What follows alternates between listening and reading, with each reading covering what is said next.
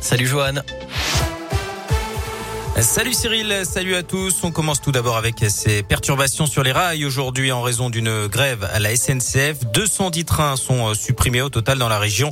La liaison entre Lyon-Perrache et le Puy-en-Velay en passant par Saint-Etienne sont particulièrement impactées. Vous retrouvez toutes les infos sur radioscoop point com.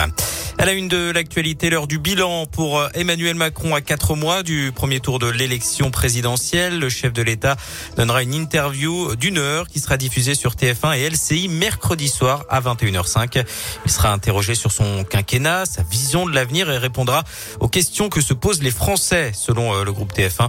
Rappelons qu'Emmanuel Macron n'a toujours pas officialisé sa candidature à la prochaine élection. Une bonne nouvelle pour le pouvoir d'achat, le taux du livret A va augmenter. La hausse sera précisé au mois de janvier et interviendra le premier février. Le taux est fixé à zéro virgule cinq pour cent depuis deux mille vingt. Autre bonne nouvelle, le chèque énergie et l'indemnité inflation qui seront versées à partir d'aujourd'hui. Deux aides d'un montant de cent euros net sans aucune démarche à faire.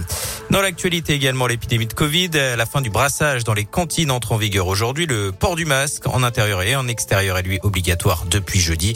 Le Premier ministre Jean Castex a réaffirmé ce week-end que la vaccination des cinq à onze ans était une nécessité.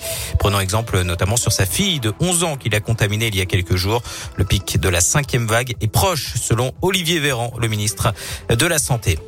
Yannick Agnel passe aux aveux. L'ancien champion olympique de natation mis en examen pour viol et agression sexuelle sur mineur a reconnu les faits. Selon la procureure de la République de Mulhouse, il a avoué la matérialité des faits, mais pas la contrainte. La victime présumée est la fille de son ancien entraîneur âgé de treize ans au moment des faits. Il en avait vingt-quatre. On passe au sport avec du football et le tirage au sort des huitièmes de finale de la Ligue des Champions qui vient de tomber. Le P S G affrontera les Anglais de Manchester United tandis que Lille défiera Chelsea, champion d'Europe en titre. Les matchs auront lieu courant février. Du côté de Saint-Etienne, les négociations se poursuivent pour trouver un nouvel entraîneur. C'est bien parti pour Pascal Dupraz, mais il reste encore quelques détails à régler, notamment d'après l'équipe le départ de l'actuel entraîneur Claude Puel. Il pourrait être acté dès cette semaine avant le déplacement à Lyon dimanche pour affronter la Duchère en Coupe de France.